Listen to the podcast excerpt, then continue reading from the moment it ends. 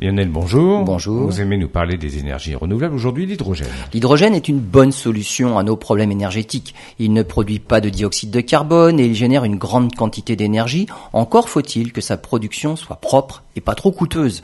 Pour l'instant, l'hydrogène est produit à partir de gaz naturel, de pétrole ou de charbon, une solution rentable mais qui est très loin d'être écologique.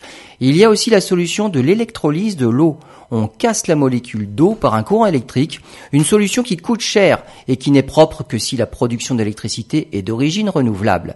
Les chercheurs de l'université de Calgary viennent de trouver une autre façon de produire de l'hydrogène, une méthode qui présente tous les avantages, une solution par thermolyse on injecte de l'oxygène dans des sables bitumineux ou des champs de pétrole.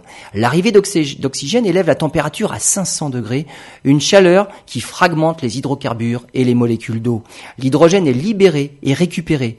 Le coût de production de l'hydrogène par thermolyse est évalué entre 10 et 50 centimes, alors qu'il coûte 2 dollars aujourd'hui. Les chercheurs estiment que rien que dans la province de l'Alberta au Canada, l'hydrogène récupérable pourrait subvenir aux besoins de l'ensemble du Canada pendant plus de 300 ans.